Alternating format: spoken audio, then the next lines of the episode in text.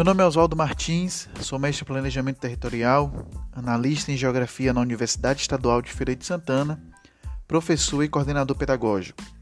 Sejam bem-vindos ao podcast Minutos de Conhecimento.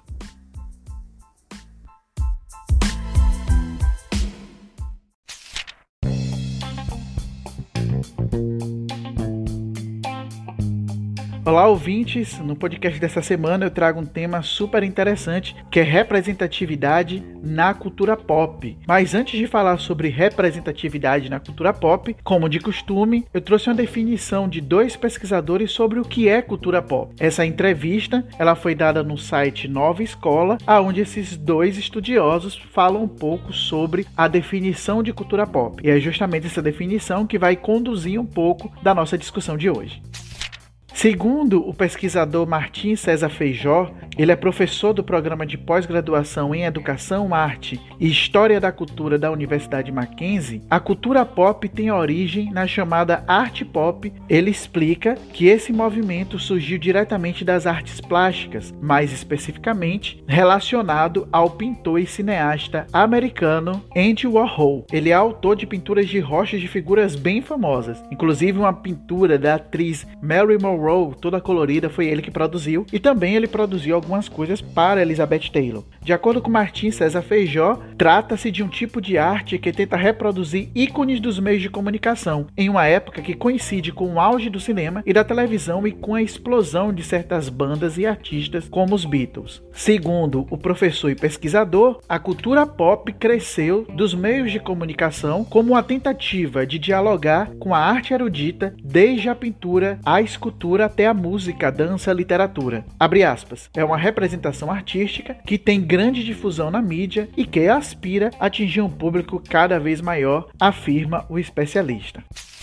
Um outro pesquisador chamado Gelson Santana Penha, ele é professor do curso de mestrado em comunicação da Universidade Ayambi Morumbi. Ele afirma, apesar de ter essa difusão em vários meios de comunicação e várias esferas da arte, a cultura pop não pode ser confundida com cultura de massa. É um estágio posterior. A pop já faz parte do universo das mídias individuais ou em rede. Essa individualidade tem um cunho maciço e não de massa. Se refaz por meio de diferentes combinações que cada indivíduo ou consumidor é capaz de criar como novidade, explica Gelson Santana.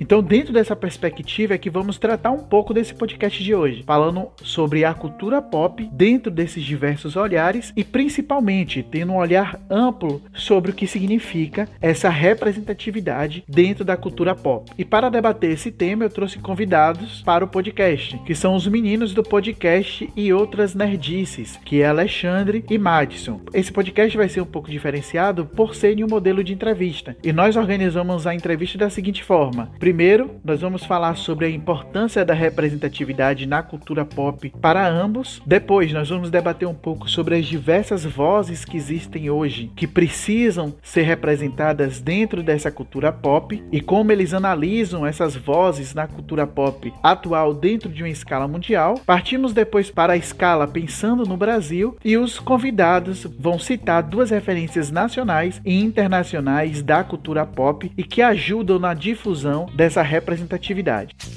Então escutem esse podcast até o final, porque ainda terá dicas bem interessantes trazidas pelos convidados e por mim também, que resolvi logo dar uma dica aproveitando aí os convidados. Olá, ouvintes! No podcast de hoje eu vou trazer um tema para vocês que é representatividade na cultura pop. E para falar um pouco sobre o tema, eu trouxe dois convidados, Alexandre e Madison, do podcast E Outras Nerdices. Já antecipo que eu fiz uma participação no podcast deles falando sobre a série Pose e representatividade trans. Olá, Madison! Olá, Alexandre! Tudo bem? Olá, Júnior! Tudo bem, sim. Olá, Oswaldo Júnior! Prazer estar aqui com você. É, toda pessoa que me chama de Oswaldo me dá uma atenção, sabe? Eu acho o nome tão pesado de Oswaldo. Quando eu era adolescente Não eu tinha trauma, mas agora eu, eu sou relaxado com Oswaldo.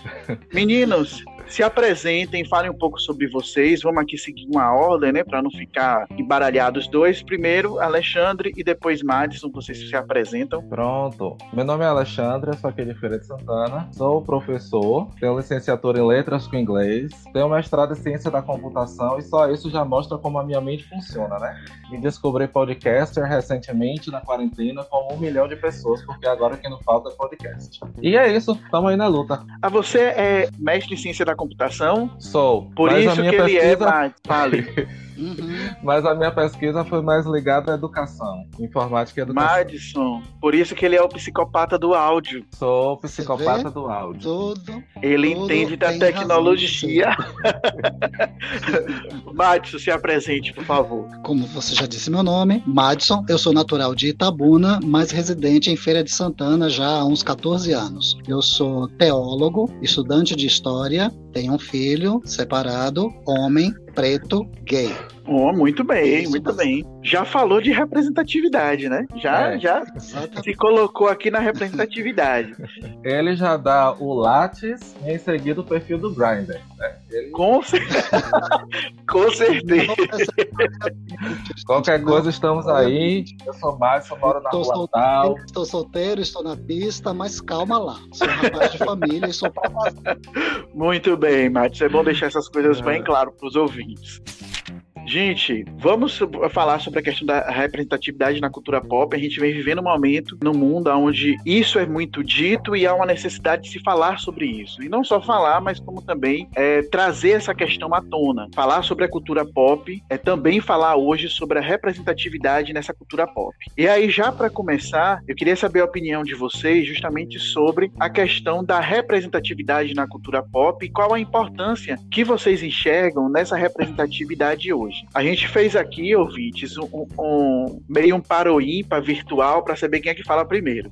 Então, nessa primeira pergunta, quem fala primeiro é, Ma- é- é Alexandre, vai falar primeiro, e depois a gente vê a opinião de Madison sobre essa questão da importância da representatividade na cultura pop. Bora lá. Acho que quando você fala em representatividade, você fala principalmente na questão da referência. Então, aquelas pessoas que estão lá representando, daí que vem o nome representatividade, elas se tornam referência para alguém. Então, se por exemplo você é negro, como eu, e você liga a televisão, você vê um negro é, empoderado, um negro executivo, um negro que é advogado, um negro que é médico, logo essa informação vai servir de referência para que você se sinta capaz de ser o que você quiser. Se você liga a televisão e você só vê negros é, como sendo representados como bandidos ou como empregada doméstica, aquilo de certa forma também vai agir na sua mente.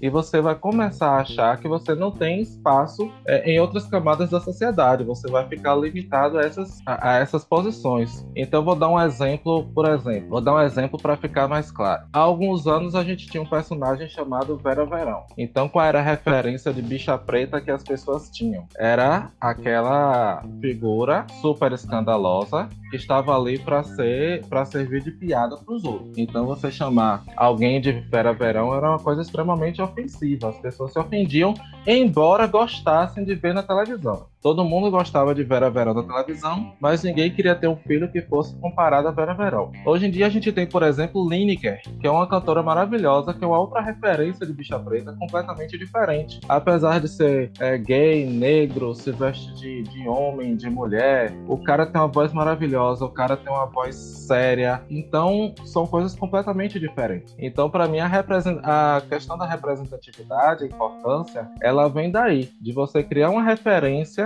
para que as pessoas se sintam capazes de ocupar certas camadas da sociedade ou não. Madison, o que é que você acha sobre essa questão de dessa importância da representatividade hoje na cultura pop? Olha, Júnior, a cultura pop finalmente se rendeu às representatividades. Eu vou colocar no plural porque eu penso que há um fracionamento aí a partir dos grupos que existem nos estratos sociais. Então, décadas se passaram e a representatividade está mais presente do que nunca na cultura pop. Ou as representatividades estão mais presentes do que nunca na cultura pop. Mulheres, minorias raciais, pessoas com deficiências, LGBTQs, finalmente conseguiram se ver do outro lado como protagonistas. E não há dúvida de de que isso é importante. Alexandre já falou aí da questão dos dois exemplos, né? Por exemplo, na, na questão do homem preto gay, como era visto. Então, a cultura pop pretende conversar com todos os segmentos sociais.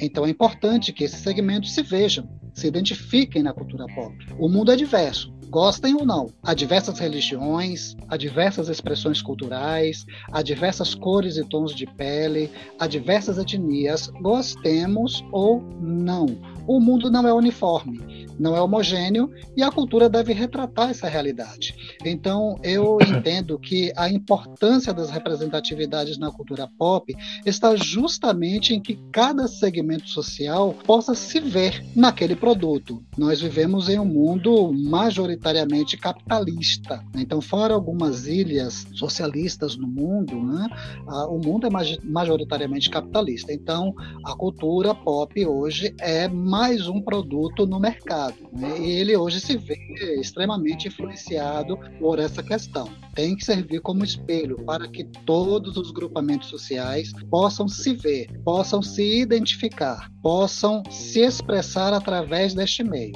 Então, para mim, a importância está aí em que as pessoas possam olhar para esse produto e dizer: poxa vida, isso é para mim. O que antigamente era muito complicado, era muito difícil. Havia um padrão né, até o, a, a, o, século passado, né, e graças a Deus isso tem, graças aos céus, isso tem melhorado bastante. Mas para mim a grande importância está nisso, em que as pessoas se percebam, as pessoas se vejam, as pessoas se entendam, as pessoas possam se ver de fato representadas. E quando eu digo as pessoas, são esses diversos estratos que eu falava aqui. Pegando o gancho rapidinho do, do que Maison falou, a importância da representatividade vem justamente aí, para que as pessoas saibam que o sucesso ele não tem uma cor, que beleza também não tem cor, que não tem tipo de cabelo, que você não precisa ser de um determinado tipo para que você seja considerado é, bem sucedido, bonito, por aí vai. É interessante quando você fala sobre isso, quando vocês falam sobre isso, na verdade. Alexandre fala que eu fico trazendo fofoca da televisão, mas, mas não é fofoca. que eu sou antenado nas fofocas. Mas não, essa nem é fofoca, mas, mas recentemente, falando sobre essa questão de representatividade né, dentro dos meios de comunicação, porque quando você fala, alguns teóricos até conceituam a questão da cultura pop como tudo que envolve uma grande mídia, inclusive os meios de comunicação, como televisão, tudo isso está relacionado à questão da cultura pop. E aí a Thais Araújo, ela fez uma novela uma vez que era Viver a Vida, onde ela protagonizou um personagem importante, é a Helena de Manuel Carlos essa coisa toda, que teria uma grande projeção, porque seria a primeira atriz que teria esse patamar de conseguir atingir esse público, enfim. E aí ela estava comentando sobre essa questão de representatividade, a novela foi um, foi um fiasco de audiência, não, não foi aquilo que ele esperava, nem que os personagens esperavam, principalmente a Thais Araújo. Ela não se encontrou muito no personagem. E o personagem não vingou, foi algo que não aconteceu dentro desse personagem também. E ela estava falando em uma entrevista que ela deu recente, que um dos, uma das coisas que ela analisa hoje, que acha que o personagem acabou não dando certo é que não houve uma explicação naquela época de como essa personagem ela conseguiu chegar no patamar que ela chegou, que ela era uma mulher rica, modelo, né, e não mostrava esse caminho. Ela estava falando que como hoje a questão de representatividade ela é muito mais forte, hoje a mídia fala muito mais de representatividade, talvez se a novela fosse hoje não era necessário explicar, mas naquele contexto que a novela aconteceu, era necessário explicar como aquela personagem negra chegou naquele patamar, até para que fosse uma fonte de inspiração para as outras pessoas que estavam assistindo. Então, muita coisa mudou desses anos para cá em termos de representatividade. E mais pessoas vão se mostrando na mídia, vão se colocando na mídia para falar sobre isso e para falar de uma forma clara sobre essa questão de representatividade também, da importância dessa representatividade no Brasil principalmente. E aí você tem As que As coisas têm mudado. Tem, tem mudado de maneira significativa. Quando você vê Isa em um programa de televisão com crianças que imitam ela. Então tudo isso leva a você se ver dentro daquele, daquele espelho, né? E a se enxergar ali dentro daquele contexto. Mas ainda acredito que existe muita coisa a se conquistar ainda. Né? Dentro Sim, até porque ultimamente a gente tem dado os passos para trás, né? Sim, em vários aspectos, inclusive nas questões políticas e tudo mais. Fa continuando falando sobre essa questão dessa cultura pop, queria que vocês falassem um pouco hoje como vocês enxergam né, essa, essa necessidade de dar voz a todos, negros, trans, mulheres, gays, é como vocês analisam isso no cenário mundial. Depois a gente vai falar um pouquinho sobre o Brasil, que é uma especificidade um pouquinho maior, mas no cenário mundial, como vocês enxergam hoje essa questão dessa necessidade de dar voz a todos? Vamos começar com o Markson dessa vez e depois a Lei fala. Olha, eu tenho pensado um pouco nessa questão de dar voz e, na verdade, eu penso que esses grupos têm voz. A necessidade é que ouçamos, que os produtores de conteúdo e os detentores dos meios de produção os ouçam. Então, nós precisamos ouvir uns aos outros, ouvir o diferente de nós, porque nós somos diferentes do outro, como eu já dizia. Às vezes, um grupo se queixa de que o outro grupo grita, mas se parássemos de ouvir, para ouvir o outro, o outro não precisaria gritar, certo? Então, por exemplo, se nós pararmos para ouvir, acredito que o diálogo seria possível. Se parássemos de gritar, acredito que o diálogo também seria possível. Então, às vezes, um grupo, um grupo grita porque está sendo atropelado por outro. E quem está atropelando está fazendo de conta que o outro não existe ou que existe, mas antes. Então, o que a cultura pop tem que fazer ou continuar fazendo é dar espaço para é, as mais diversas falas. Então, a cultura pop é só mais um meio, mais um canal de comunicação. Uh, outros precisam ser abertos, precisam ser viabilizados. Então, o mundo precisa conversar e a cultura pop pode ser essa mesa, certo? Onde todos podem se sentar para ouvir e considerar os pontos uns dos outros. Então, há diversas vozes e não há como ser diferente, certo? Eu, pelo menos eu acredito que não. Então, as vozes são diversas, assim como os grupos são diversos. Estes têm conquistado mais espaço. Os gays, os negros, as mulheres, as mulheres pretas, né? as pessoas com deficiência têm conquistado o seu espaço. Então, quando a gente fala às vezes assim, dar a voz, parece que a gente está oferecendo alguma coisa, está cedendo alguma coisa, ou que esses meios estão cedendo alguma coisa. Na verdade, foram conquistas. Ninguém dá nada se não for uh, pela briga, pela batalha, pela greve, pela paralisação, pelo boicote. Então, essas pessoas cedem porque houve uma, uma briga, houve um bater do pé, houve. Então, são conquistas, porque essas pessoas têm voz, elas só precisam ser ouvidas. Então, eles têm conquistado mais espaço, mas ainda pode melhorar. Então, eu, eu penso nessa questão do dar voz, eu, eu, eu prefiro pensar em dar ouvidos a essas pessoas que já têm a sua voz. Né? A gente precisa, eles têm conquistado seu espaço, agora esses, esses espaços precisam ser ampliados e a mesa precisa ser aberta para que essas vozes se manifestem, para que essas vozes tenham o seu lugar de direito na sociedade, nos espaços que a sociedade abre e oferece para que elas se manifestem. Antes de ir para Alexandre falando sobre essa questão do diálogo que você está colocando, aí eu faço aqui uma indagação em relação a isso que você falou. Realmente eu acredito fielmente que é necessário maior diálogo, é necessário falar mais com o outro e ouvir mais. Eu acho isso fantástico que você fala, né? É necessário que a escuta também aconteça de forma saudável. Mas a gente sabe também, por outro lado, que todas essas conquistas que a gente usufrui hoje, em vários aspectos, ela é um resultado de coisas que foram conquistadas à base do grito, justamente porque não há é, esse, esse diálogo. Esse diálogo nunca foi dado para as chamadas minorias, né? Minorias aqui não em quantidade, mas em minorias de direitos que são adquiridos. Então, quando você fala de diálogo, como você analisa as pessoas que defendem hoje as causas ainda nesse grito, aonde a voz ainda precisa ser gritada? Como você analisa esse, esses movimentos hoje? Eu penso que as pessoas precisam continuar naquilo que elas estão fazendo e ampliar. Assim, quando você fala assim, é, como vocês analisam as diferentes vozes no cenário pop atual e mundial, é, é, é isso que eu falei, é o, o diálogo então, por exemplo, eu, como eu falei das representatividades, há diversos grupos. Então, ah, no caso dos gays, eu percebo que há diversa, diversos estratos. Existe o, o homem gay da academia, bombado, malhado, há o homem gay mais afeminado, há o, o, o travesti ou transexual, né, a lésbica, e às vezes, dentro deste mesmo grupo, e a sigla LGBTQIA, ela retrata muito bem isso. Muitas vezes, cada letra desse, desse anagrama, eles não se conversam entre si. E há um preconceito muitas vezes entre esses grupos. Então, o que eu acredito é que grupos diferentes precisam se unir, precisam se juntar.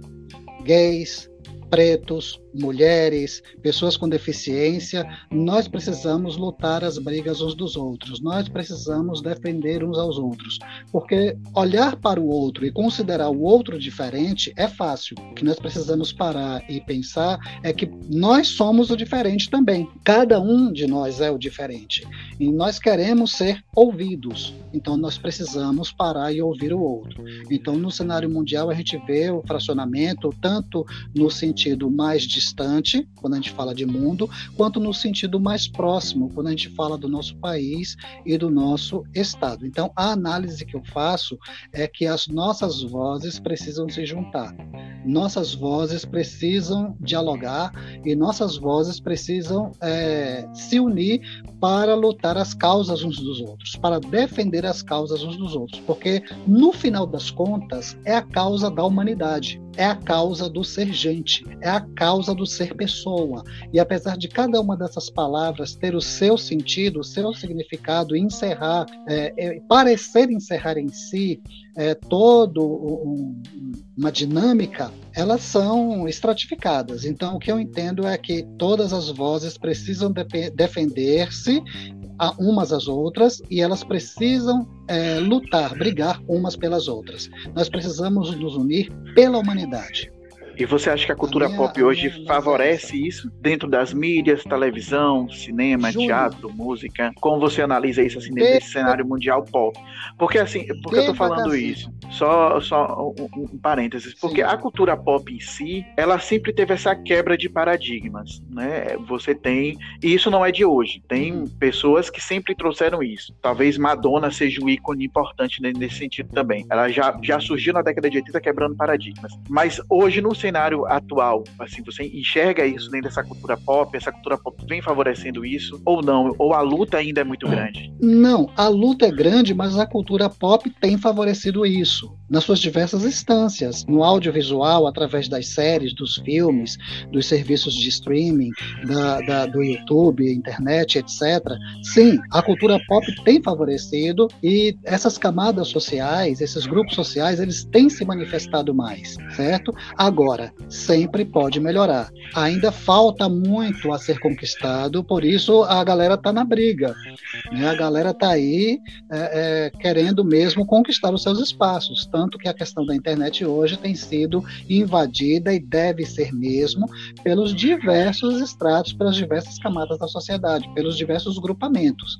Então, sim, a cultura pop tem favorecido, sim, mas ainda pode melhorar. Ale, com você agora. O que é que você acha, Ale, em relação à questão do cenário pop mundial e essa necessidade dessa voz a todos. Como o Madison falou aí rapidinho no final, principalmente, eu destacaria muito o papel da internet nessa transformação que a gente está passando. Né? Uh, querendo ou não, a internet ela revolucionou a nossa sociedade e principalmente porque ela tornou as coisas mais democráticas. Então hoje qualquer pessoa que tem um celular simples, por exemplo, por mais baratinho que seja, ela pode abrir um canal no YouTube e ela pode fazer um canal, criar vídeos super simples e essa pessoa vai ter visibilidade, independente da cor da pele, da sexualidade, da classe social. E se essa pessoa tiver talento, independente dessa pessoa ser bonita ou não, essa pessoa vai gerar audiência, essa pessoa é, vai ganhar notoriedade. O Whindersson tá aí para provar isso, né? Nunca na vida que o Whindersson faria uma novela da Globo 20 anos atrás, pelo amor de Deus. Sim, né? sim.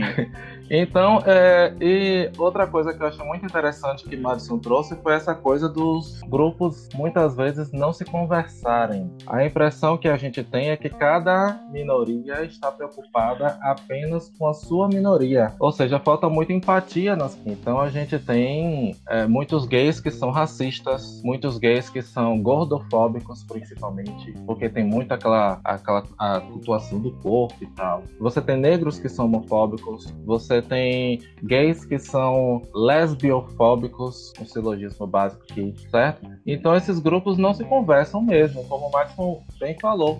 Cada um tá ali, falta empatia, cada um tá, tá preocupado com suas próprias causas e não se junta por um, não vou dizer inimigo comum, que seria muito forte, mas a gente às vezes perde a oportunidade de se juntar por uma causa comum. Não é porque eu estou conquistando o meu espaço que outra pessoa vai deixar de ter espaço dela. Eu acho que o que mais incomoda pessoas que se encaixem num determinado padrão de cor de pele, sexualidade, classe social é isso. Elas acham que elas vão perder o seu espaço, porque para elas estão acostumadas há séculos e séculos a serem representadas na mídia, na televisão, na música. Então, elas se acham sendo invadidas e acham que vão perder o seu espaço quando na verdade não é nada disso. A gente só quer direitos iguais. Então, para vocês, em relação à questão desses, dessas vozes no cenário pop mundial, o que falta, na verdade, para que isso cresça é a união dessas vozes. Com certeza, né? Você, é, eu gosto muito também de quando a gente começa a normalizar as coisas. Então, por exemplo, eu gosto muito de séries que colocam um personagem gay na série e eles não problematizam o fato do, do personagem ser gay. Então, o cara é gay, essa é uma característica dele, é, ele não foi expulso de casa pelos pais, ele não sofre homofobia, ou até pode sofrer, mas isso não tem tanta relevância na trama, porque isso normaliza as coisas, entendeu? Então, eu gosto muito dessa coisa de, de você dizer, ó, é normal, tem gente que é assim, pronto, acabou. Não precisa estar o tempo todo também você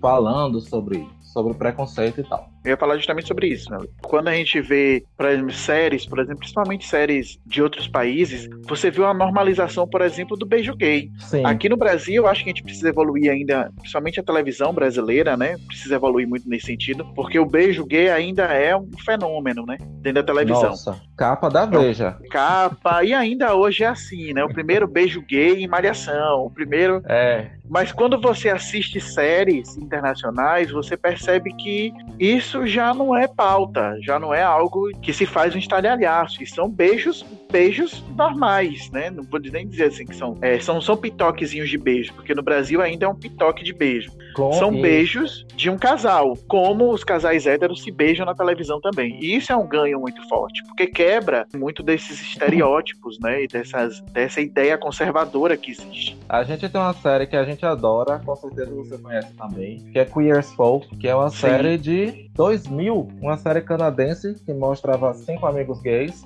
bem padrãozinhos, por sinal, todos eles brancos, mas beleza, a gente releva. E mostravam as beijos gays, cenas de sexos, é, cenas de sexo a três, justamente para trazer esse tipo de discussão há 20 anos e era coisa Quer dizer, na época eu não sei se realmente as pessoas no Canadá se chocavam com isso. Mas assim, é, é uma série de 20 anos. E que hoje, por exemplo, eu não imagino ela passando na TV aberta brasileira, né? Com certeza as Damares da vida iam lá mandar tirar. Sim, não, é verdade, né? É verdade, porque existe um conservadorismo que atrapalha muitos processos, né? E agora, então, é. mais do que nunca, existe um, um conservadorismo associado a, a, a, pessoas bem, entre aspas, dita do bem, que é que acaba atrapalhando muito esse processo também, né? Dentro do Brasil, então. E já que estamos falando sobre o Brasil, como vocês enxergam isso hoje nessa cultura cultura pop atual dentro do Brasil. Você tinha falado sobre a Thais Araújo. Eu acho, eu gosto da Thais Araújo, gosto muito do Lázaro Ramos. O primeiro filme que assisti do Lázaro Ramos foi Madame Satã, quando ele nem sonhava entrar na Globo ainda. Acho eles assim um casal fantástico, mas me incomoda muito que a Globo, por exemplo, tenha os escolhido meio que para cota. Você não tem muitos personagens. Tem muito tempo que eu não acompanho novelas, essas coisas de televisão também, mas eu não percebo muitos outros atores negros tendo o destaque que eles têm. É como se a Globo tivesse escolhido, ó, esse vai ser o nosso casal negro. Isso me incomoda um pouco. No Brasil, como você falou, as coisas são mais complicadas. A gente tem o caso Maju, por exemplo, que todo mundo duvida da competência dela, ela assumiu é, um jornal, um telejornal de grande audiência e ainda hoje as pessoas duvidam da capacidade dela, ficam falando mal dela e tal, só porque ela é negra, certo? Ficam duvidando da competência dela só por causa disso. Mas tem um outro nicho que eu acho que a gente é tendência no mundo, que eu acho que são as drag queens dominando. Eu acho que o Brasil é um caso assim extraordinário de drag queens de sucesso e eu não estou falando nem da Pablo Vittar, que é nosso maior trunfo. Eu pessoalmente eu não escuto a Pablo, eu não gosto do tipo de música que ela faz, não é o meu estilo musical. Mas eu torço muito pelo sucesso dela, principalmente o sucesso mundial dela, porque ela representa muita coisa. Ela representa as dragas, ela representa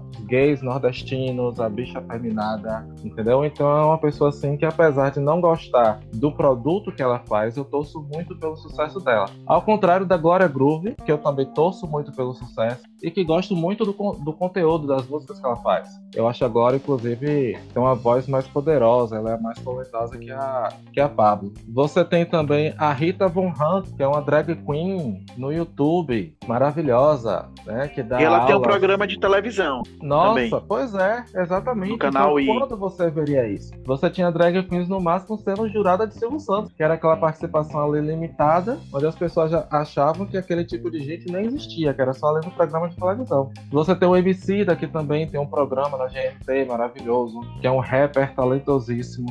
Então, pelo menos nesse campo eu acho que a gente está bem representado. Mas a gente ainda tem alguns avanços aí. O que, é que você acha, Márcio? Olha, eu acho que o Brasil tem uma dificuldade imensa, é, principalmente por conta dessa onda fundamentalista e conservadora que tem crescido no mundo.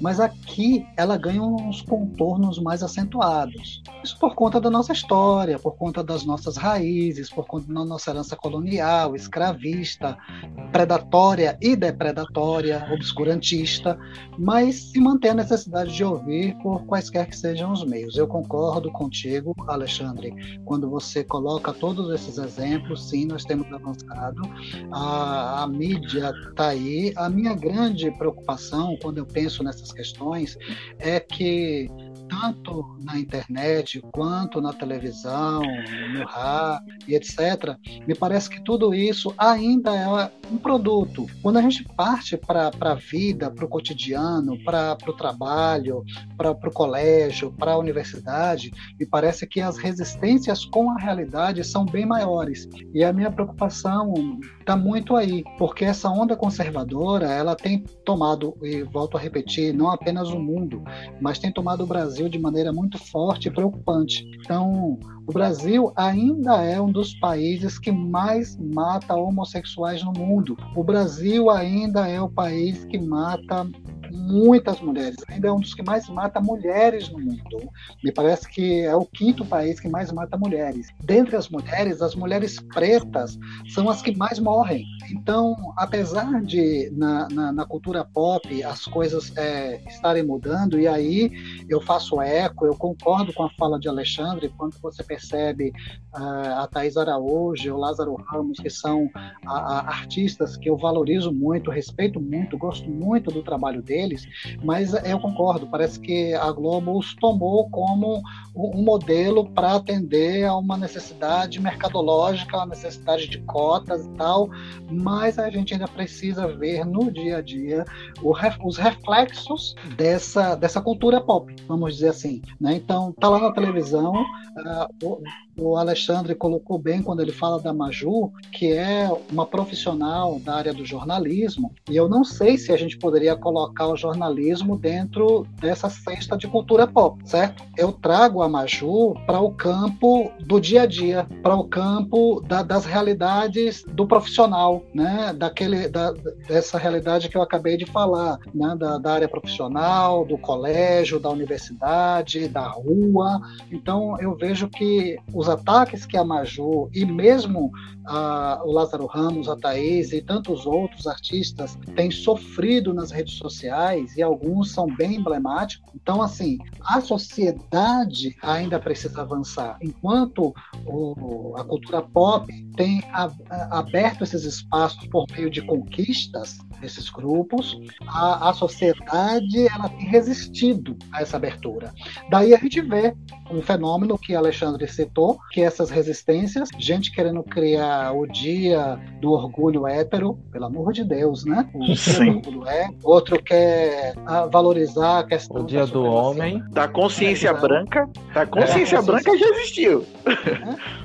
Genocídio branco e Rapaz, Márcio, te, te interrompendo rapidinho. Que série maravilhosa The Boys. E Tempesta ela falou uma coisa que Sim. me marcou muito nessa temporada, que foi as pessoas gostam e querem ouvir o que eu tenho a dizer. Elas só não gostam da palavra nazismo. E é incrível como isso resume a nossa sociedade. Todo mundo Perfeito, concorda, Ale, a maioria das isso. pessoas concordam com, com, o discurso dela de supremacia branca, de supremacia heterossexual, mas parece que falar racismo é, pega mal. Já que eu te interrompi, Matos, eu queria só fazer. Gente, uma... eu vou botar umas palminhas nessa fala, assim.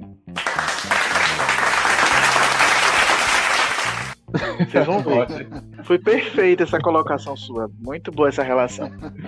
Já que, já que eu te interrompi, Marson, para pra não perder o, o, fio da meada de uma coisa que você estava falando, eu acho que você vai saber falar mais do que eu. O Brasil tem que ir para terapia. Eu acho que nós temos que aceitar o nosso passado. A gente vive numa sociedade muito hipócrita. Então a gente tem que aceitar que a gente escravizou pessoas mesmo por 300 anos. A gente tem que aceitar que a gente vive numa, numa sociedade machista que trata meninos e meninas de forma completamente diferente. Você falou que a gente é o país que mais mata homossexuais. A gente é disparado o país que mais mata transexuais, mas a gente também é disparado o país que mais consome pornô transexual. A gente, nos tops de busca, a gente é um país super homofóbico, conservador, mas a maioria dos homens heterossexuais tem a fantasia de transar com duas lésbicas, entendeu? Então a gente tem que ir pra terapia e a gente tem que saber mesmo que tem uma coisa muito errada com a nossa sociedade. É histórico isso. A gente não aceita a ditadura militar mais. A gente tá entrando em negação com esse fato. Madison? Não, é isso. Então, quando a gente fala do Brasil, a gente tem avanços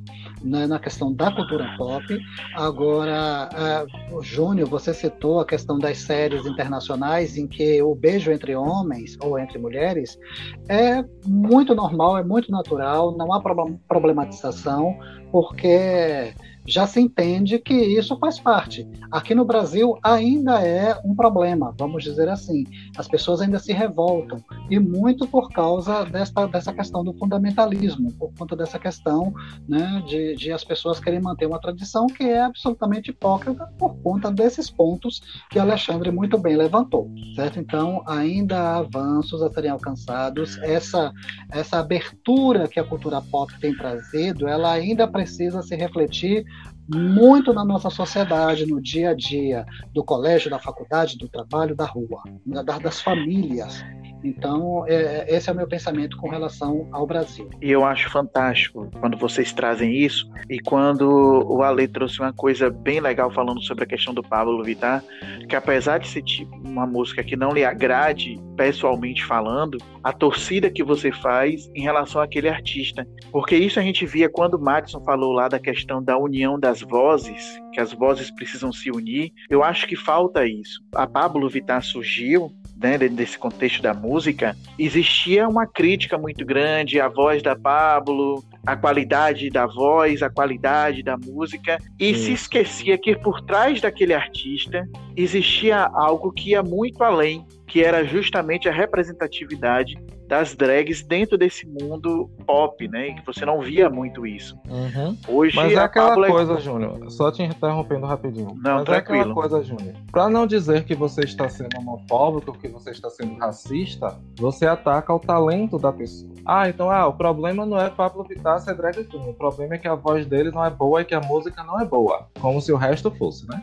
Ah, o problema não é a Maju ser negra. É porque eu acho que a Maju não tem competência para estar nessa posição. Então as pessoas muitas vezes elas não, elas não querem atacar diretamente, então elas ficam com esse discurso hipócrita, é, desvalorizando o talento da pessoa. E são artistas que não aparecem na grande mídia, né? Se vocês escutam a rádio, você não escuta muita música da Pablo Vittar. Você não vê muita Pablo Vittar nos programas de televisão. É, é. é uma coisa assim que você não visualiza aquilo. E talvez seja tudo muito proposital, né? De você não ver aquilo. Mas como vocês falaram muito bem, existe hoje a internet que possibilita que as coisas ganhem uma outra dimensão, né? A internet, ela de qualquer forma abre essas fronteiras, né? Ela, você sai desse lugar que é da televisão e você vai para os diferentes espaços através da internet, né? Você não é tão dependente hoje mais da televisão para você se promover. Antes você Isso, exato. É, antes de chegar no, no, Faustão era o topo da carreira de uma pessoa, por exemplo.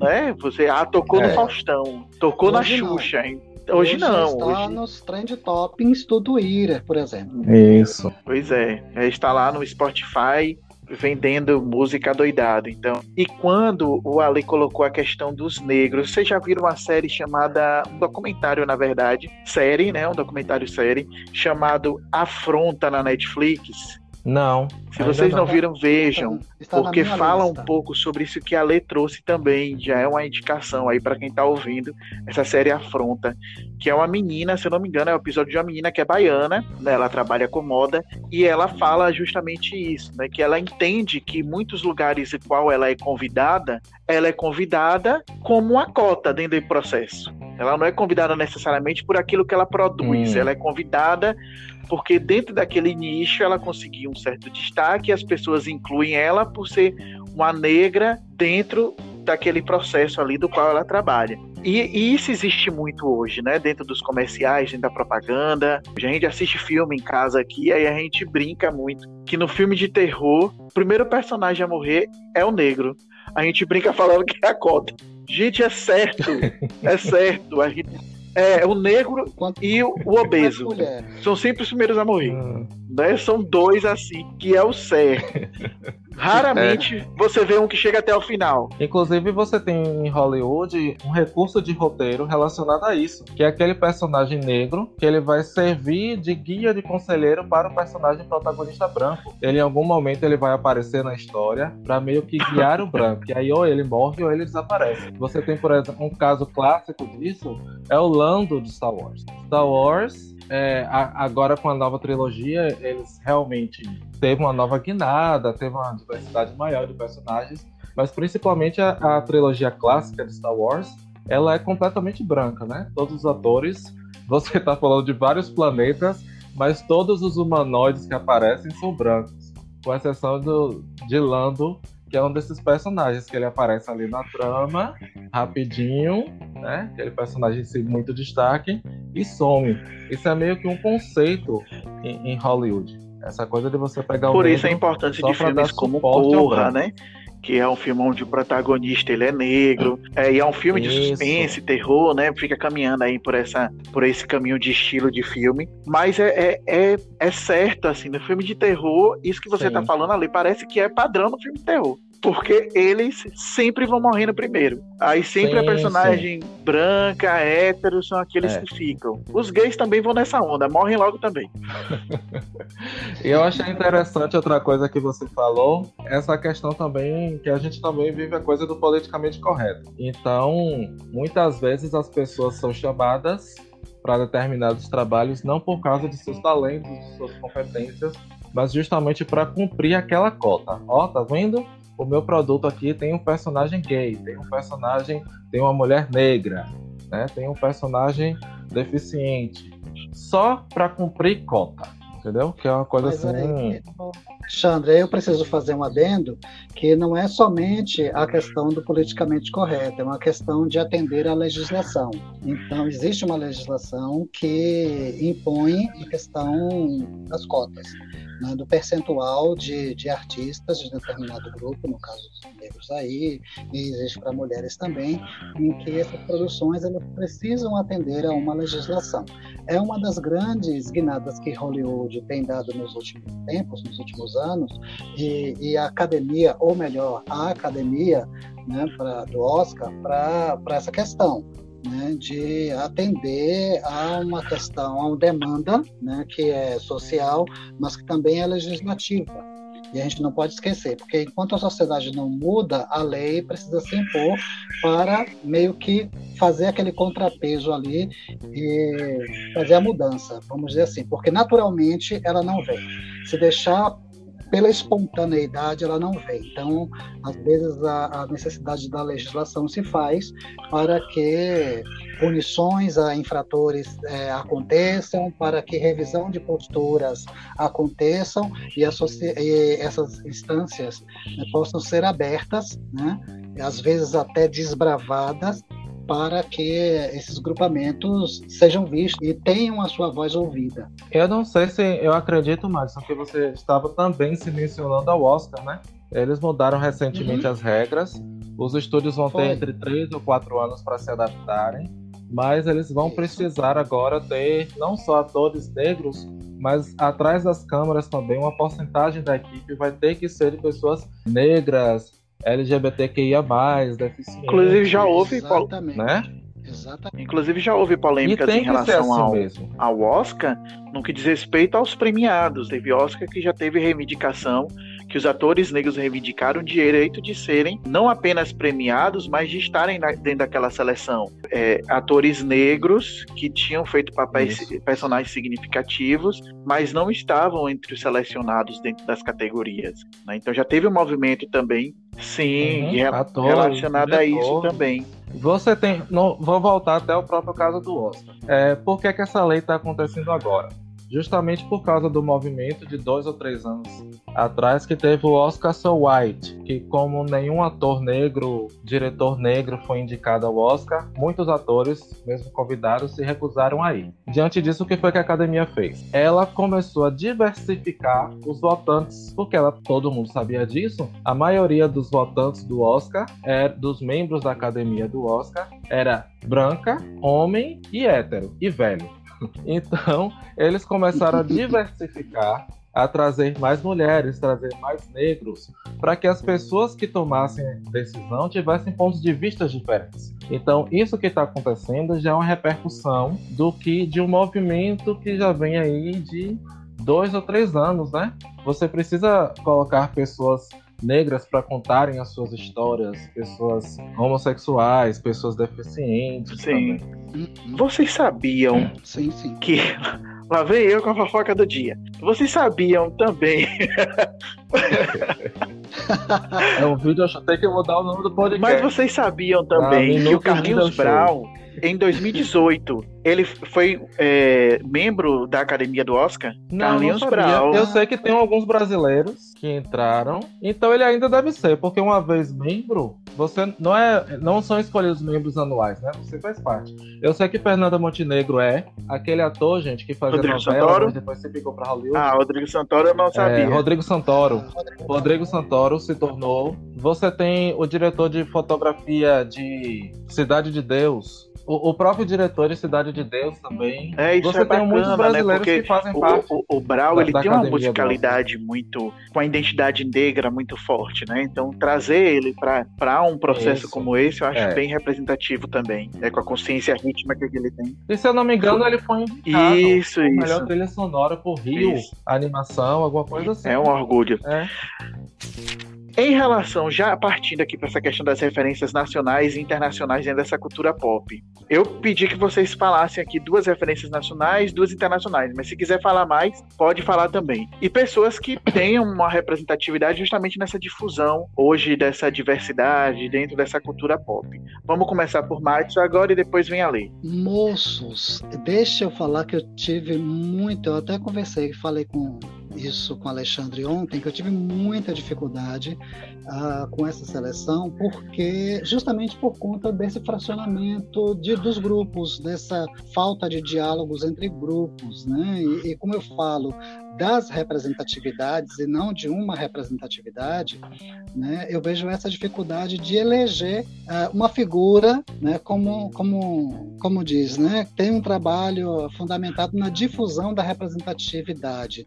Então, assim, eu tenho muita dificuldade. Uma pessoa, então, por exemplo, No campo da batalha pela negritude, vamos chamar assim, você tem uma pessoa ou um, um grupo, sei lá. No, na questão das mulheres, você vai ter outra pessoa. Na questão do homossexual, você vai ter uma outra pessoa. Na questão do, do transexual, você vai ter uma outra. Então, assim, para nomear alguém nacional ou internacionalmente, que possa vamos dizer assim, cujo trabalho possa representar a representatividade, eu, nossa, mano, eu tenho muita dificuldade. Então, o que é que eu vou tentar fazer? Eu vou aqui, inclusive, nós já citamos nacionalmente duas pessoas, e é o casal Thaís Araújo e Lázaro Ramos. é, quando, hum. quando comecei a falar, eu falei, é, Pegaram e pegaram as minhas pessoas para Cristo, inclusive. Mas a gente aceita. Falar de diversidade já é de respeito a essa diversidade de pensamento, né? Eu não vou nem levar esses dois personagens, é, é, desculpa, personagens não, essas duas pessoas, nem para a questão da Globo. Eu vou excluir absolutamente a Globo dessa equação. Lázaro Ramos, enquanto aquilo que ele produz, e Thaís Araújo, enquanto ao que ela produz. Lázaro Ramos, enquanto ao que ele representa, e Thaís Araújo, enquanto ao que ela representa. Então, é, o casal, eles são contados como o mais poderoso no showbiz nacional, certo? Exclua a Globo dessa equação. Em matéria de capa de revista, publicada em março de 2017, foi o que deu. Então, em 3 de julho de 2017, é, Thais Araújo foi a defesa direitos das mulheres negras pela ONU Brasil, é, pela ONU Mulheres Brasil. Então, a entidade é uma entidade das Nações Unidas para a igualdade de gênero e empoderamento das mulheres. Em 2017, ela foi convidada para participar de uma palestra na TEDx em São Paulo, então contando com uma audiência de cerca de 9 mil pessoas. Então, a, as suas experiências no ativismo social e na luta pela igualdade de direitos na sociedade é, é muito grande. Então, não é só a atuação dela enquanto atriz, Sim. mas todo o seu trabalho fora das telas e que muitas vezes pouco ouvido ou é ouvido apenas pelo seu grupo.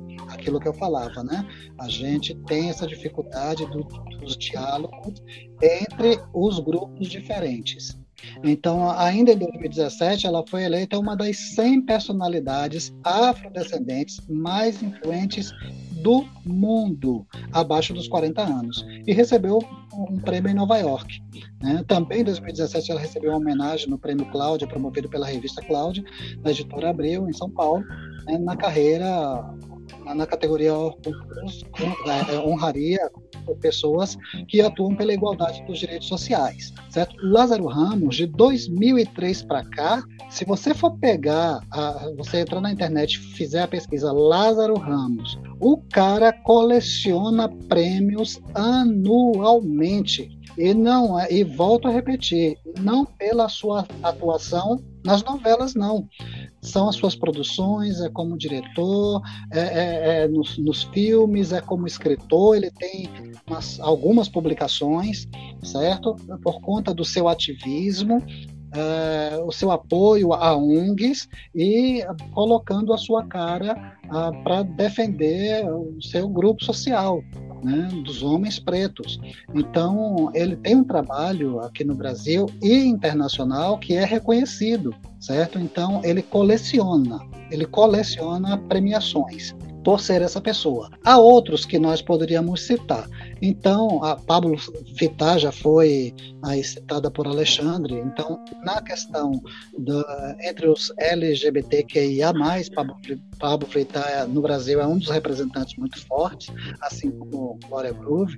Então, assim, a minha grande dificuldade, Júnior e Alexandre, é justamente encontrar, como falou, duas pessoas, né, ou, ou duas referências não há alguém que englobe tudo. Então a gente sempre vai fracionar. Então, quando a gente fala da questão dessa pessoa é, cujo trabalho né, promove uma difusão de representatividade, não, em uma das em uma delas, em uma das áreas. Né? Então, para ficar no nacional, Lázaro Ramos, Thais Araújo, Pablo Vittar, Glória Groove. E internacionais eu poderia citar também algumas. Ah, Beyoncé, Lady Gaga, né, pelo, pela sua obra, poderia falar de Madonna, ah, e por aí, agora, quem saiu do armário, né, é, é, o ex-menudo, Rick Martin. Né, agora não, né, mano? Você já tem uns 10 anos. É, mas tá, é isso. Porque há quanto é, tempo Rick ele Martin tem... É...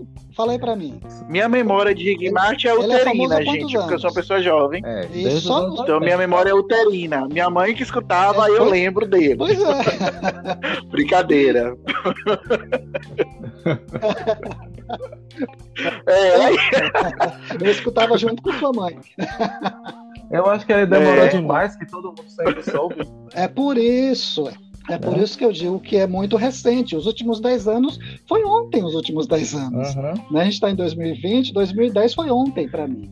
Então, é há muito pouco tempo. Né? Então, é como você diz, demorou muito, demorou demais. Então, para mim, é muito recente, porque 10 anos, para mim, é, é, é, é, foi ontem. Certo? Então, saiu do armário, vou repetir, há pouco tempo, porque né? E tá aí essa batalha, colocou a cara no sol, assumiu o marido, né? Os seus filhos, né? Três ou quatro, não me lembro mais quantos, né? Porque ele resolveu dar uma de coelho também, vamos lá, né? Paria a torta direito e ele pode. abertamente. Isso. O mundo está mudando, o mundo tem mudado e a sociedade precisa é, abraçar essa mudança aí essas pessoas. Então, eu tenho muita dificuldade de, se eu for aqui colocar para cada grupo uma voz, né? Acho que a gente passaria o tempo e aí eu passo a bola para Alexandre, que acho que vai falar melhor do que eu. Certo. Então, bora lá. Referências internacionais. Eu separei aqui Madonna pela importância dela, de porque assim, Madonna já fazia há 30 anos o que muita gente só faz hoje. Ela dava cara tapa.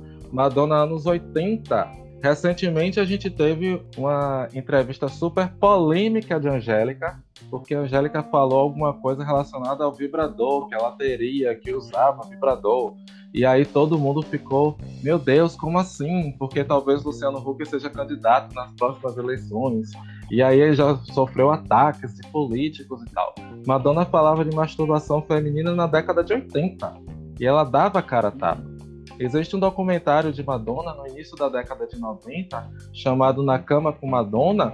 Ela mostra a liberdade sexual que os dançarinos dela tinham nessa turnê. Inclusive, isso é um pouco a, a turnê dela é abordada na segunda temporada de Pose, né? No, no, ela não aparece, obviamente, mas é muito falada da visibilidade que ela deu à comunidade gay, negra, trans de Nova York por causa das danças que ela incorporou na música dela e tal. Então existe esse documentário chamado Na Cama com Madonna que ela mostra dois bailarinos se beijando, que foi muito polêmico na época, mas que este documentário foi a primeira vez que muita gente viu dois homens se beijando com naturalidade.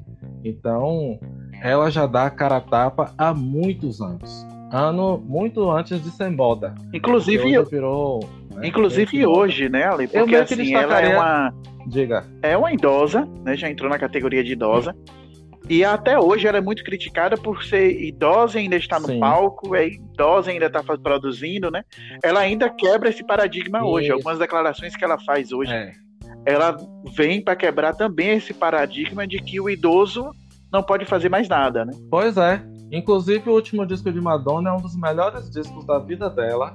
E não ganhou repercussão nenhuma Sim. porque ela não tem mais 20 anos, né? Então você não ouve Madonna no rádio, você não, não vê Madonna falando dela na televisão porque a idade vai tirando a repercussão das pessoas. Né? Eu destacaria uma empresa, gente. Eu puxo o saco e passo o pano pra Netflix por vários motivos. Eu acho que eles produzem séries que falam de representatividade. Eles estão levando a coisa para outro nível, porque você tem, por exemplo, séries como, nossa, Sense8, que é uma série produzida por uma diretora transexual, que é a, a Wachowski lá, que era foi diretor de Matrix, depois virou diretora e tudo. E tinha um personagem transexual lésbica. Foi a primeira vez na minha vida que eu vi uma personagem transexual lésbica. Eu achei a coisa mais incrível do mundo. Eu acho que outro papel importante que a Netflix traz também é a inter internacionalização de conteúdos.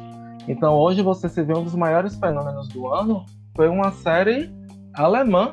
Quando na vida que a gente ia assistir uma série alemã, uma série fora de, dos Estados Unidos, de Hollywood, você tem no, as nossas séries brasileiras portadas para o mundo todo.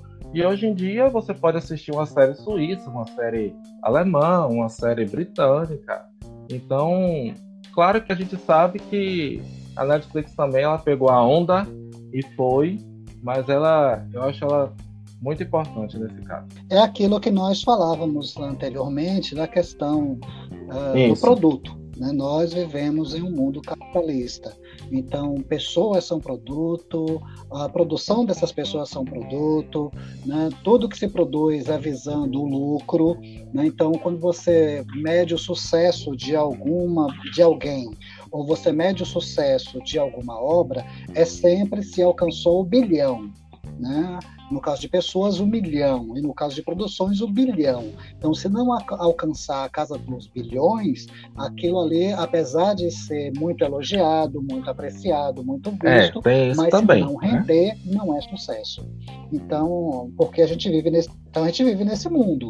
Né? Se a, a, a, a produção ela não deu lucro, ela deu prejuízo, ela, ela gastou mais do que rendeu, pode ser o supra-sumo da excelência pela crítica, mas uhum. o que vai contar muito é a bilheteria. Infelizmente, a gente vive nesse mundo que mede uh, o valor das coisas não pela sua essência. Você tem muitos exemplos disso na própria Netflix. Eles bancam, eles se arriscam. A própria Sense8 que eu mencionei aqui, Exato. que é uma série completamente fora dos padrões, mas que só teve duas temporadas porque não teve é, a revolução é, que eles esperavam, né? É, Você tem uma outra série chamada Get Down, que também é uma série sobre música negra, que só teve uma temporada, não fez o sucesso esperado. Mas pelo menos eles têm o mérito de dar o primeiro passo. No cenário nacional, eu destacaria Emicida, eu gosto muito da Emicida. É, eu assisto de vez em quando o programa dele na, na GNT, não assisto na GNT, né? Eu prefiro assistir na internet. Mas eu assisto às vezes o programa dele, e ele se engaja não só com a comunidade negra, ele se engaja com todas as minorias. Então, ele defende os gays, ele defende as trans, ele defende os negros, as mulheres, tudo isso. Outra cantora que ainda não é muito conhecida, mas que eu gostei muito foi a Oxa. Oxa participou do The Voice, se eu não me engano, alemão.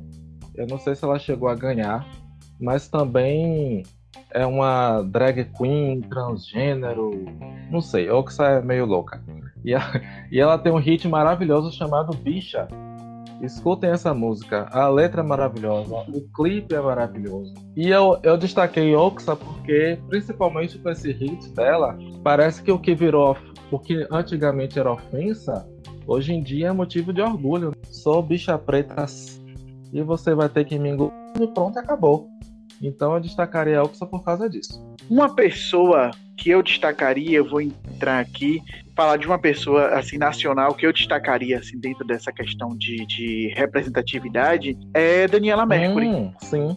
Eu acho que é um, uma artista baiana que deu a cara a tapa em relação a várias questões, principalmente questões relacionadas a gênero. Uma cantora que sofreu muito nas eleições presidenciais de 2018 aqui no Brasil, de boicote de rádios, emissoras de televisão, e que agora, no ano de 2020, ela voltou a aparecer de novo, principalmente com a pandemia, nos canais de televisão, falando sobre a questão de representatividade, fazendo show. Ela traz um discurso muito coerente em relação a isso. Eu acho que a Daniela é uma, uma mulher que ela tem uma voz muito importante nesse momento. No caso, no caso da Daniela tem uma coisa interessante, né? Porque quando ela se assumiu lésbica, muitas pessoas, para não dizer que estavam sendo é, homofóbicas, falavam: ah, tudo bem ser lésbica, mas na cidade, depois de ter casado, já com filhos, como assim? Né?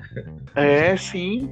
E ela é hoje casada, ela adotou criança depois né, desse novo casamento dela. E ela hoje faz músicas, inclusive as músicas de Daniela, em sua maioria, são de cunho muito político, né? É uma pessoa que ela traz essa voz também politizada dentro da música e dentro de um estilo musical que é o Axé uhum. Music, que hoje ela traz muita questão política para o Axé Music. As músicas que ela lança no carnaval, existe um fator político muito por trás. Então eu acho a Daniela hoje uma figura muito importante assim dentro desse contexto também. Gente, chegou o momento de dicas. Queria dicas do convida dos convidados em relação a esse tema. O que é que vocês indicam para os ouvintes? Vamos começar por Alexandre e depois vem mais. Certo. A minha dica ela é bem óbvia, bem manjada. Mas eu vou falar essa dica porque a gente falou desse filme há algumas semanas no nosso podcast e outras notícias. E a gente ouviu de algumas pessoas que não tinham assistido esse filme porque achavam que ah, é só mais um filme de super-herói da Marvel, não tem nada de relevante ali. As pessoas estão fazendo esse auê todo, quando na verdade não, gente. O filme que eu gostaria de indicar é Pantera Negra, por sua, muito por sua relevância histórica. Você tem um vilão maravilhoso que tem um discurso maravilhoso.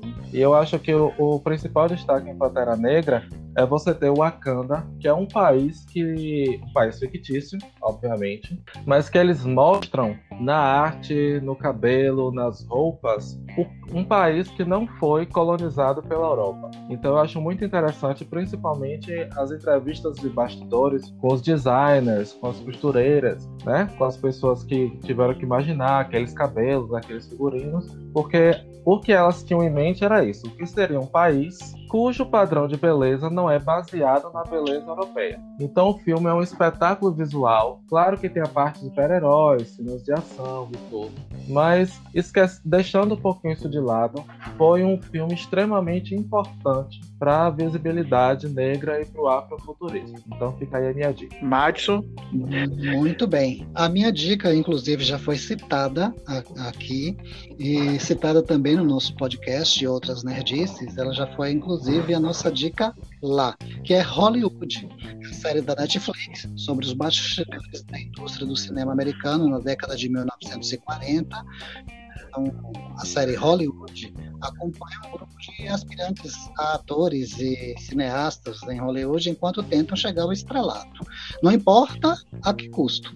Cada personagem oferece aí uma visão única por trás da cortina dourada da era de ouro de Hollywood, destacando os sistemas injustos e preconceitos de raça, gênero e sexualidade que continuam até hoje já amenizados, mas que ainda existem, e a gente sabe disso por conta dos depoimentos e denúncias que nos últimos anos têm acontecido, né, de assédios e etc. Então, Hollywood é uma série fantástica, né, é, é, que está aí na Netflix e vale a pena conferir, porque a diversidade está ali presente, certo? E é uma série leve, é uma série bonita de se ver, né? A fotografia é linda, os atores muito bons. A minha dica de hoje é que vocês escutem o podcast e outras nerdices. Adoro. E por que eu tô falando isso? É essa a dica de hoje.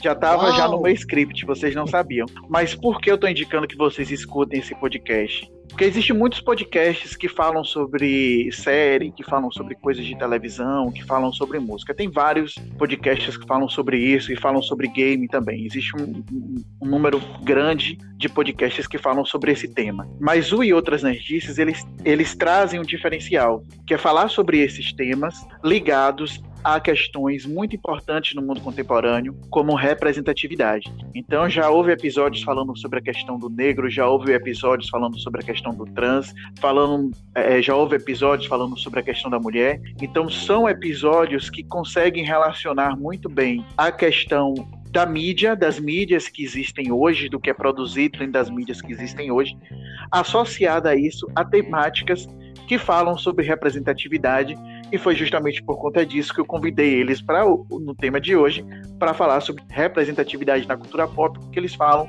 muito bem sobre isso no podcast deles. Então, escutem, que eu acho que vocês vão gostar muito, porque é realmente um podcast diferenciado e que traz um outro olhar sobre as mídias que existem hoje e aquilo que é produzido dentro da cultura pop. Meninos, muito obrigado pela presença de vocês no podcast de hoje. Que você vai ter que mudar de nome a partir de agora. Serão horas. De conhecimento, serão horas de conhecimento. Essa foi ótima. São horas de conhecimento.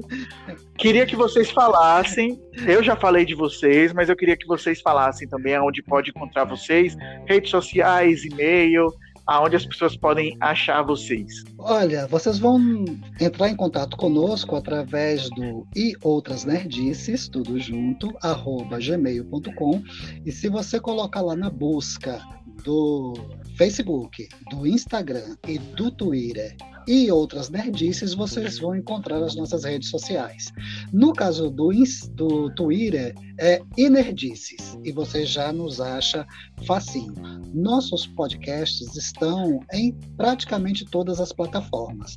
Vai lá do, do Spotify, do Deezer, no Google Podcast e você vai nos encontrar. É só fazer a busca e outros nerdices e nós vamos aparecer no topo da lista.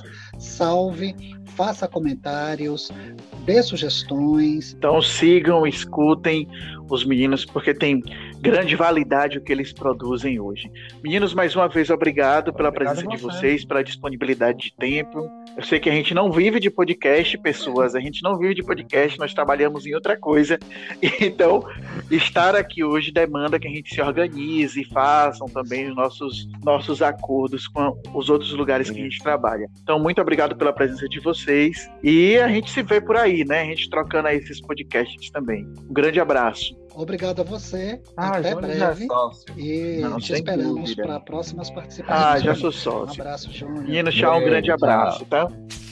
Por fim, gostaria de agradecer a audiência de vocês, principalmente aqueles que ficaram até o final desse podcast. E nos sigam, nos acompanhem nas redes sociais. O podcast Minutos de Conhecimento no Facebook, que é uma página do Facebook, e no Instagram, o podcast underline minutos de conhecimento. Além disso, nós temos nosso e-mail para sugestões de temas, debates que vocês acharem que cabe nesse podcast, que é o contato ponto minutos de conhecimento arroba gmail.com. Agradeço mensalmente a audiência de vocês, agradeço aos ouvintes do Brasil e também fora do Brasil. O nosso próximo podcast vai falar sobre um tema que tem muito a ver com o ano de 2020 e não é sobre o Covid: fake news. E aí vocês podem perguntar o que é que isso tem a ver com o ano de 2020. Estamos em um período eleitoral e o ano de 2008 foi um ano também eleitoral e houve uma difusão imensa de fake news e isso influenciou nas eleições presidenciais e governamentais. Então, falar sobre fake news em um ano eleitoral é muito importante. E tem uma dica também na mensagem final: descolonize o seu pensamento. Mais uma vez, muito obrigado pela audiência de vocês. Um forte abraço, cuidem-se Tchau.